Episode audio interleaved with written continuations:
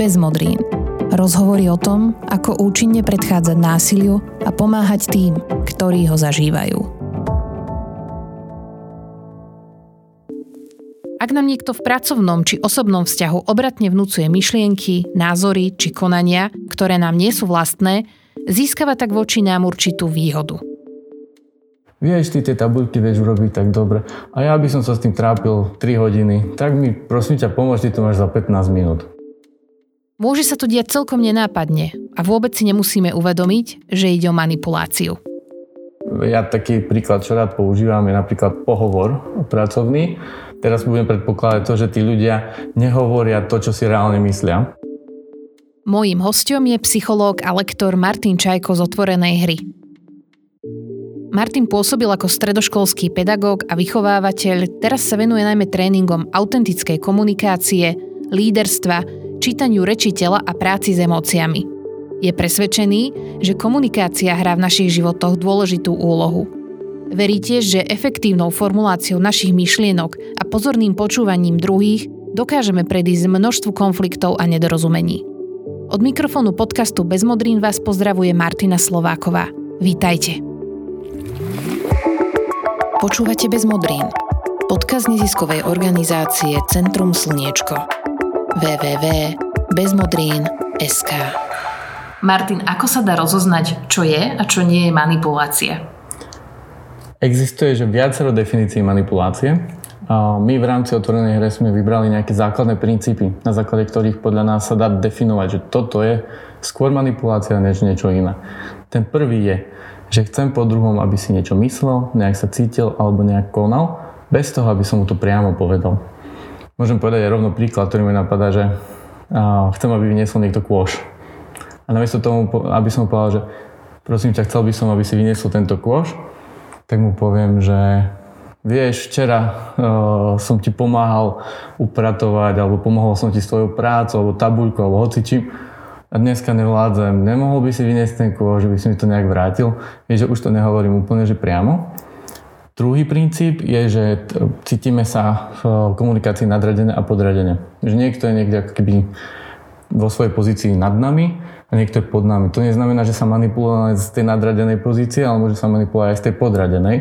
Príkladom pod, manipulácie z podradenej pozície je napríklad lichotenie vieš, ty tie tabuľky vieš urobiť tak dobre. A ja by som sa s tým trápil 3 hodiny. Tak mi prosím ťa pomôž, ty to máš za 15 minút. Hej, ne, zase, nespl- nehovorím mu priamo, čo chcem a podlizujem sa, využívam tam nejaké princípy, napríklad, že emócie. A ďalší princíp, a tretí, je, že sa cítime v komunikácii ako rodič a dieťa. To znamená, zase je to trošku blízko tej nadradenosti, podradenosti. Možno to špecifikum je v tom, že je to že ochrana, chránenie, starostlivosť, ale nie starostlivosť v zmysle, že zaujímam sa o teba, ale že ja som ten, kto vie, čo je správne. Takže to je ďalší princíp. A potom štvrtý je, že máme pocit, že v komunikácii máme nejakú masku, že hráme nejakú rolu. Že nie sme tam sami za seba. Ja taký príklad, čo rád používam, je napríklad pohovor pracovný.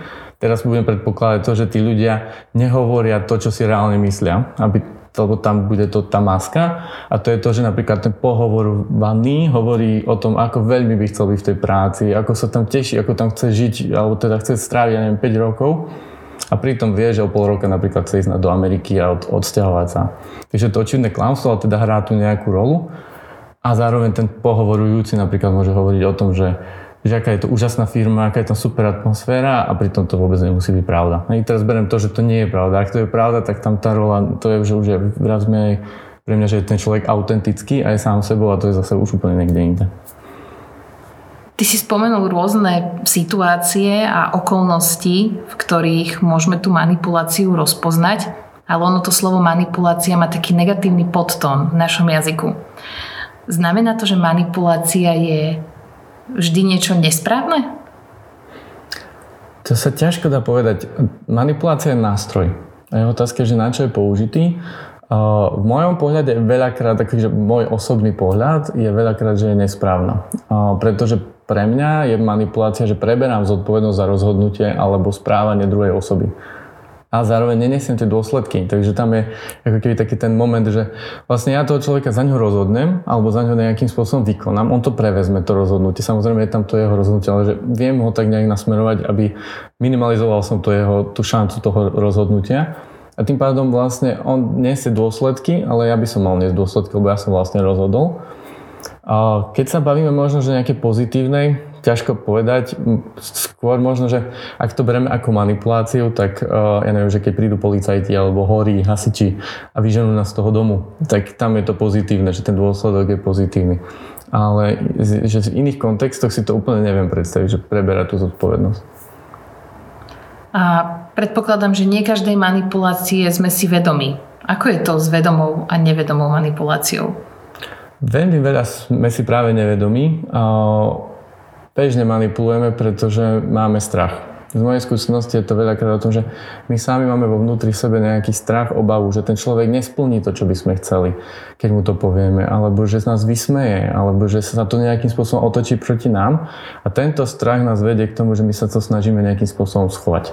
Snažíme sa to nejak obaliť a po prípade využiť niečo, čo bolo v minulosti, nejakú reciprocitu, že ja som tebe niečo urobil, tak teraz ty mne, alebo vyvolať v tom druhom ten strach, aby to neprešlo zase na nás. Takže tých technik je veľa, ale tá primárna podľa mňa, že motivácia motivácia a práve to, prečo manipulujeme možno, že nevedome, je práve strach. A potom sú tu ďalší ľudia, to už sú zase manipulátori, niektorí, že psychopati, alebo teda o, o rôzne psychologické poruchy osobnosti. A tieto už majú v rámci ako keby, že štruktúry osobnosti, že tá manipulácia je pre nich ako keby stroj fungovania alebo nejaký nástroj. A vieš uvieť nejaké príklady, ako vôbec fungujú manipulačné techniky a možno aj ako ich vieme rozoznať v rámci tej komunikácie? To rozoznávanie bude zaujímavé, ale teda, že ono rozoznať sa dá, ak si človek vlastne načíta tie techniky, ako fungujú. A príklad, ja poviem, že pôjdem cez princípy a po, ono tých, potom môžeme si povedať možno aj nejaké konkrétne techniky. A jeden z princípov je zneužívanie emócií alebo vyvolávanie emócií v druhom človeku. To znamená, ja sa svojou komunikáciou snažím vyvolať nejaký, zmeniť emočný stav toho druhého. A pretože ak ja zmením jeho emočný stav, zmením jeho rozhodovací proces. Keď som v neutrálnom postavení, tak sa rozhodujem nejak, keď som šťastný, sa rozhodujem nejak, a keď som smutný, nahnevaný, mám strach, tak sa rozhodujem zase nejak. Takže ak ja vyvolám v druhom uh, iný pocit, tak je pravdepodobné, že zmením jeho vlastné myslenie a teda aj rozhodovanie.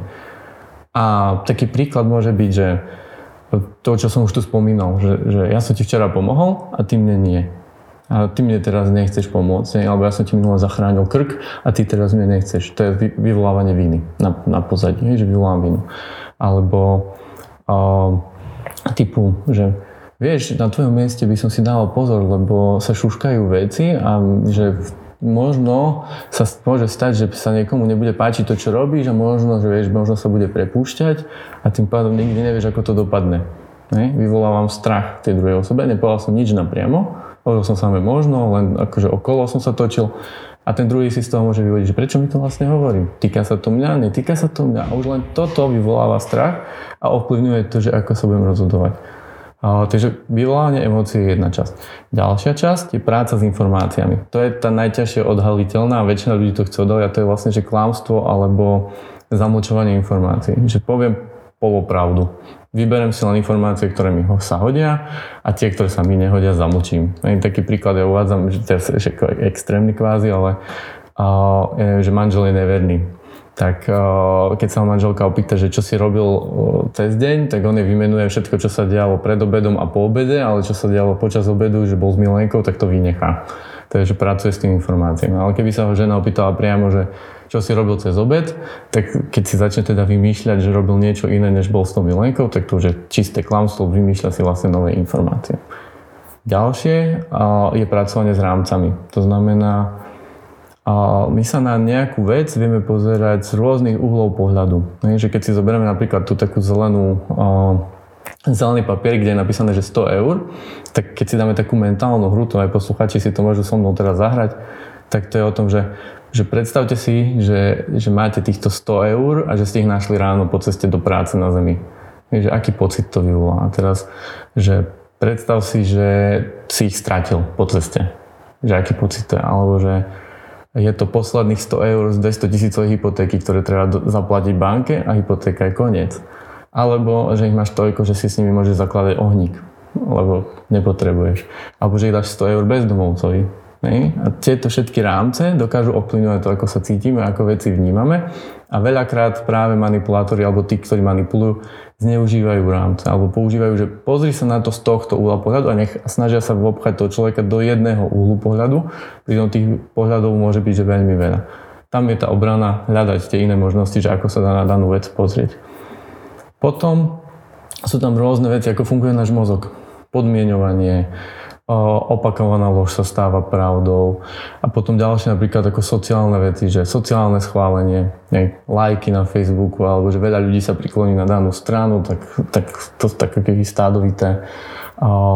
alebo tá reciprocita, ktorú som spomínal. Recipro- oni, tie princípy sú dobré na, na konci dňa, sa dajú zneužiť. Že reciprocita, bez toho by naše vzťahy nefungovali lebo predsa len vždy riešim ako keby ten balans, že ja niečo, ty niečo a vtedy ten vzťah funguje.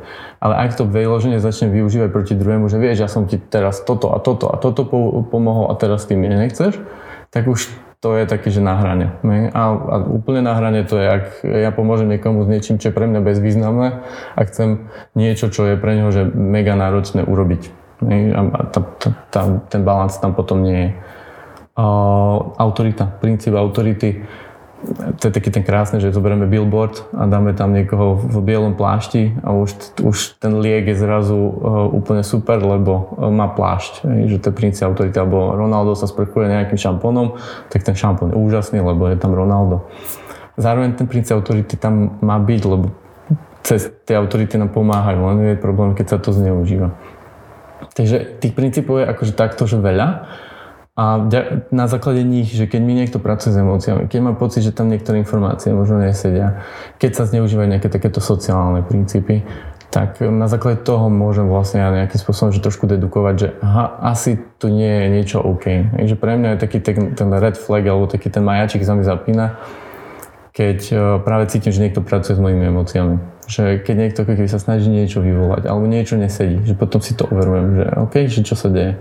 Alebo sa ma snaží v obchodu nejakého rámca, že len takto je. Že nejaká iná možnosť neexistuje, len táto jediná.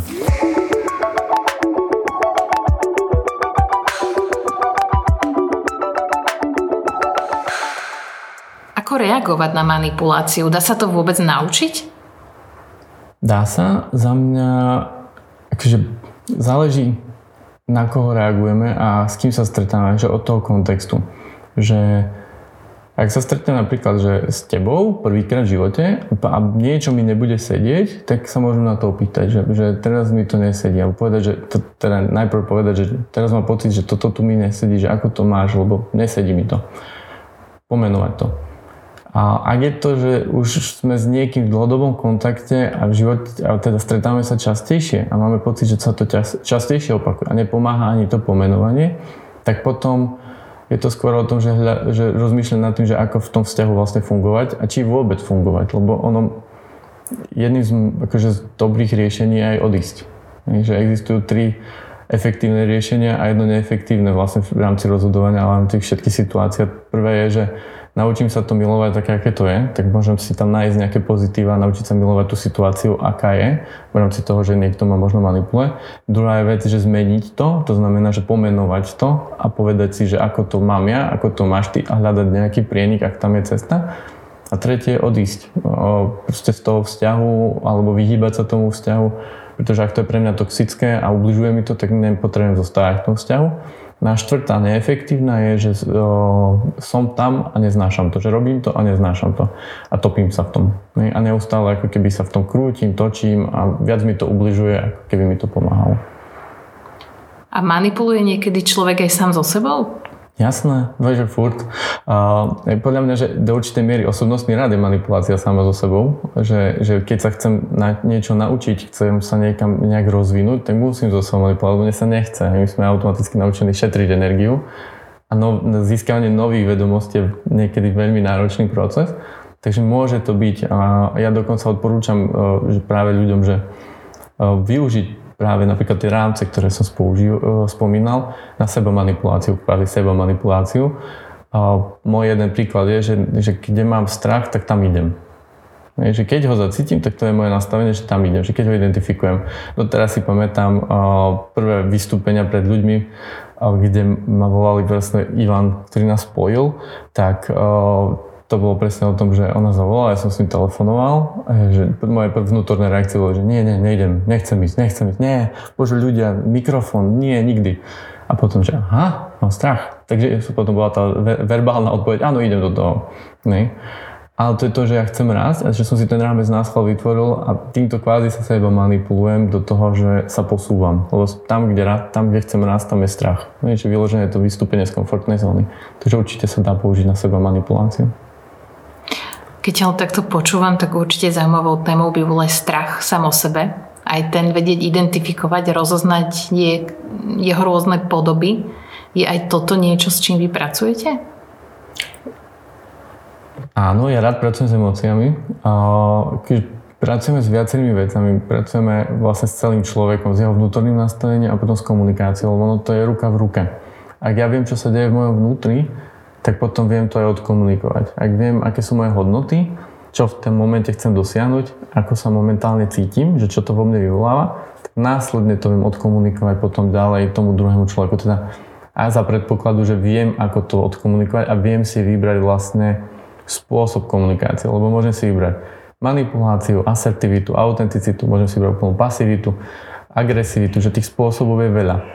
Je to potom už o tej efektívnosti toho, že viem, že toto, že ten môj cieľ naplním najjednoduchšie touto formuláciou alebo týmto spôsobom vyjadrovania a zároveň má to také a takéto dôsledky. Alebo môže to mať skôr. Nemá to, ale môže to mať. Ty si už načal aj takú tú e, marketingovú manipuláciu a ako sa brániť brainwashingu, marketingovej alebo mass-mediálnej komunikácii? Moja, moje, moje osobný typ je vypnúť to. Že, že, lebo to je ten základný, že zák, základná obrana proti manipulácii ako takej, či už marketingovej alebo hociakej, je vypnúť to. To je to, že odísť. Pretože my sa nedokážeme a priori brániť proti manipulácii. My ju najprv musíme vpustiť ako keby tie informácie najprv do mozgu, spracovať a až na druhý, v druhom kroku si povedať, že či to je manipulácia, nie je a, a už s tým až tak pracovať. Lenže ten problém je, že už keď púšťame informáciu dovnútra, tak ona už s nami niečo robí. Ona už vyvoláva nejaký stav, už mení nejaké emócie. A práve mass-mediálna komunikácia alebo vôbec rôzne nadpisy, články sú písané práve, tie clickbaitové vlastne nadpisy, sú písané spôsobom manipulatívny, že vyvolávajú emócie. Že katastrofa, zrútil sa svet, lietadlo 200, 000, 200 obetí a neviem čo. Je, že namiesto toho, aby sme to len popisným jazykom popísali, tak tam dáme tie emócie a tie nás priťahujú, lebo náš mozog vyhľadáva emócie a hlavne je prednastavený na emócie strach a hnev pretože tie sú potenciálne nebezpečné, takže my, on, ono to priťahuje našu pozornosť, aby sme zistili, že či je to reálna hrozba alebo nie je. Ak vyhodnotíme, že nie je OK, ak je, tak zase s tým pracujeme. Zároveň nedávno som čítal od mojej jednej známej, že, ktorá sa venuje neurológii a veciam okolo mozgu, že práve hnev je jedna z emócií, alebo taká tá jemná nasratosť, to poviem teraz takto s prepáčením, že je to, čo nás priťahuje to, čo v, ten, v tej emocii chceme byť, pretože máme takú tú energiu a zároveň máme čo riešiť a nie, nie je to, že nuda a nie, že aspoň, aspoň ja si to už interpretujem, že to nie je nuda, ale že to je tá emocia, v ktorej sa radi nachádzame. Povedal si, že to je tá emocia, ktorá nás priťahuje, ale čo to potom spôsobuje, keď sa tým necháme pritiahnuť? Podľa mňa výsledok je, keď sa pozrieme teraz na sociálne siete hej, spustu hejtu, spustu o, komunikácie typu, že my proti, že skupina proti skupine, boj, každý musí mať názor, čo vlastne v asertivite je, že nemusíme mať na všetko názor. Teraz má už každý na všetko názor, je odborník na všetko a tam sú potom také efekty, ktoré sú že v rámci psychológie o, dané, že skôr škodia. Že daný Kluger, ak si dobre pamätám ten názov, efekt, o, že Hej, to je to taký jednoduchý princíp, že všetci, keď eh, ja neviem, majstrovstva hokej, tak všetci sú zrazu rozhodcovia a najlepší hráči na svete a vedia, ako sa to hrá a pritom nemajú s tým skúsenosť. Tento efekt sa týka každého z nás. A dať si možno len na to pozor, že odsledovať si, že či som naozaj odborník a vôbec viem o tej téme niečo, alebo mám Google univerzitu a vygooglil som si niečo a vyjadrujem sa k tomu, že ja neviem, teraz vakcíny, alebo hokej, alebo hocičo, to môže byť úplne, že hocičo. Čiže zhodneme sa asi, že tá manipulácia v akejkoľvek podobe proste číha na nás z každej strany, tak prečo by mal človek vnímať, že je užitočné dokázať komunikovať otvorene? A možno vlastne kde sa to človek môže naučiť? Naučiť sa to môže u nás, keďže sa voláme otvorená hra a učíme ľudí práve hrať otvorenú hru a byť autentický. Prečo to je dôležité? Pretože pre mňa, ak sme v manipulácii a dlhodobo, tak to narúša vzťah. Narúša to dôveru vo vzťahu. Ja sa neviem spoľahnúť na tú druhú osobu. A to je podľa mňa tá kľúčová vec, lebo potom, ak máme vzťah, kde je tá dôvera, tak automaticky my sme spokojnejší, šťastnejší, môžeme sa spoľahnúť na toho druhého. Dokonca, ja tu vychádzam už z výskumu, ktorý je, teraz trvá nejakých 70-80 rokov, o, začali, myslím, že po, prvé, po druhej svetovej vojne, nejakých 45. 50. roku, začali so študentami vysokej školy a začali sledovať, že ich život. A robili rôzne dotazníky, ako sa cítia v živote, o, aký majú background socioekonomický, aké sú osobnosti, všetko, všetky možné databázy a batérie testov im dali a dotazníkov a sledovali ich vlastne 80 rokov. S tým, že vlastne od tých pôvodných sa presunuli na ich partnerky, na ich deti a deti ich detí. A takto to vlastne sledujú a tie výsledky z toho experimentu, alebo teda z tohto výskumu sú tie, že ak my máme vzťahy postavené na dôvere, tak sme spokojnejší, šťastnejší a zdravší. Hej, že ešte to má dopad na to, ako sa cítime, že vyložené, keď tí ľudia mali okolo seba iných ľudí, zimomriavky, a, že mali okolo seba iných ľudí, ktorí mohli dôverovať, s ktorými mohli komunikovať otvorene, na ktorých sa mohli spoľahnúť, tak uh, vyložené to zanechalo aj efekt na ich zdraví v zmysle, že lepšie im fungoval mozog, viac si pamätali, uh, boli možno, akože dokázali s tým rozumom viac pracovať vo vyššom veku menej možno mali demencie, to si to úplne nesmiem si či to demencia, ale viem, že efektívnejšie pracovali s pamäťou napríklad. Hej. Takže to, ono to nemá len dopad na našu spokojnosť v živote, ale má to dopad aj na naše zdravie. Ide to aj bez modrín. Na tele i na duši. Bez modrín SK. Je veľa aspektov, ktoré nás formujú do dospelosti, ale teda keď sa bavíme o deťoch a mladých ľuďoch, tak tým najzásadnejším je rodinné prostredie a nejaké blízke súkromné vzťahy a potom je to školský systém, školský priestor. Tak ako túto otvorenú komunikáciu z tvojej skúsenosti reflektuje náš školský vzdelávací systém a v čom by sme to mohli aj my, bežní ľudia, nejakým spôsobom zmeniť, aby sme dokázali komunikovať otvorene a dokázali tých mladých ľudí k tomuto viesť? To je veľmi že zaujímavá a dosť náročná otázka, lebo to je vlastne že celý systém meniť. rozmýšľam teraz nad tým, že, že prvá vec je, že každý nech začne od seba. To nie je, že od systému, ale že od seba. Minulý mi môj klient, ktorého vediem už asi 3 roky, povedal, že vlastne, že Martin, že ja to tak začínam chápať, že ty ma vedieš k tej otvorenej komunikácii a to znamená, že vlastne to učenie kvázi, keď si to prekladám, je, že Namiesto toho, aby som niekomu niečo povedal o inej osobe, tak to poviem tej osobe, o ktorej sa to týka. Že ja neviem, že myslím si o kolegovi niečo a hovorím to druhému kolegovi, tak namiesto toho to poviem tomu kolegovi, o ktorom by som sa rozprával s tým druhým. A že to, že nabrať tú odvahu, povedať tej druhej osobe, že čo si myslím, ako si to myslím, zároveň tam je dobre vedieť voliť vlastne tie slova, ako to podať, lebo ak to, že ten zámer je, že chcem teda mať ten vzťah, a chcem s ním komunikovať, a chcem mať tú dôveru, tak potom je to kľúčové, ako to poviem. A, lebo tam to môžem veľmi pokaziť, hej, že použijem niektoré slova, ktoré toho druhého naštartujú a nakoniec skončíme úplne niekde inde a ja si poviem, že to nemá zmysel. Takže ono to ide v ruka v ruke, že nastavenie s komunikáciou. A čo sa týka školy, tak pre mňa to je, že zase začať od seba. Tí učiteľia, ktorí to už v sebe prirodzene majú, tak uh, otvárať tie témy. Ja myslím, že sa to deje, že tí, ktorí to už majú, tak, že otvárajú tie témy, že začínajú sa rozprávať s tými študentmi, hovoria im o sebe, že začať hovoriť o sebe, čo mám, ako to funguje a byť pre mňa, že učiteľ je líder, ten, ktorý má viesť a inšpirovať, on nemá učiť.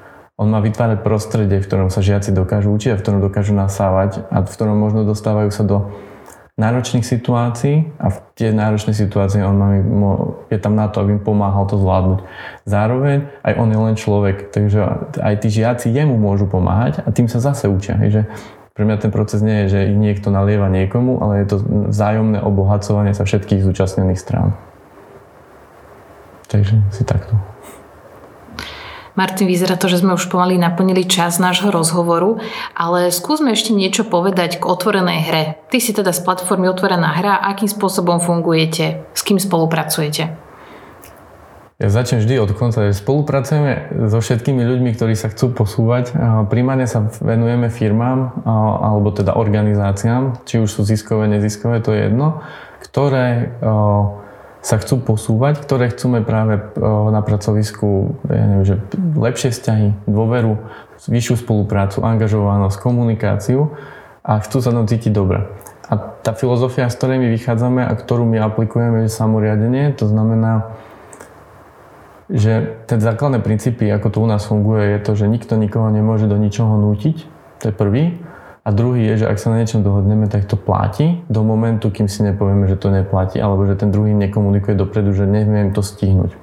A toto je svet, v ktorom my žijeme a tá naša misia je vlastne vytvoriť a ukázať, že sa to dá. Že, že dokážeme vytvoriť prostredie firemné, nielen v rámci vzdelávania, ale aj v rôznych ďalších organizáciách, našich alebo spriateľených alebo našich klientov, kde ukážeme, že vlastne dokáže to byť postavené na to, že nemusíme na seba neviem, kričať, nemusíme byť na seba, že nadredený, podredený, niekto druhému diktovať, rozkazovať, ale že je to o tom, že poďme spolupracovať a tvoriť lepší svet. A tým pádom na tom vlastne je postavená otvorená hra a to je to, čo učí. Že my sme vlastne sami laboratórium toho, čo učíme.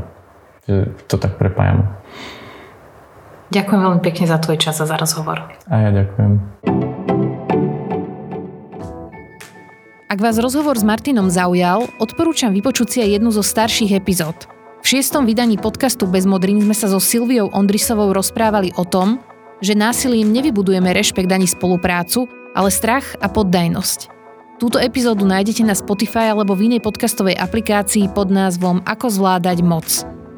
Projekt Bezmodrín realizujeme aj vďaka podpore Active Citizens Fund Slovakia, ktorý je súčasťou finančnej pomoci Islandu, Liechtensteinska a Norska 15 členským štátom Európskej únie. Tento podcast pripravujú Mariana Kováčová a Ivan Ježík. Moje meno je Martina Slováková a pokiaľ nám chcete napísať, môžete tak urobiť e-mailom na bezmodrín.sk. Ďakujeme, že nás počúvate a do počutia na budúce.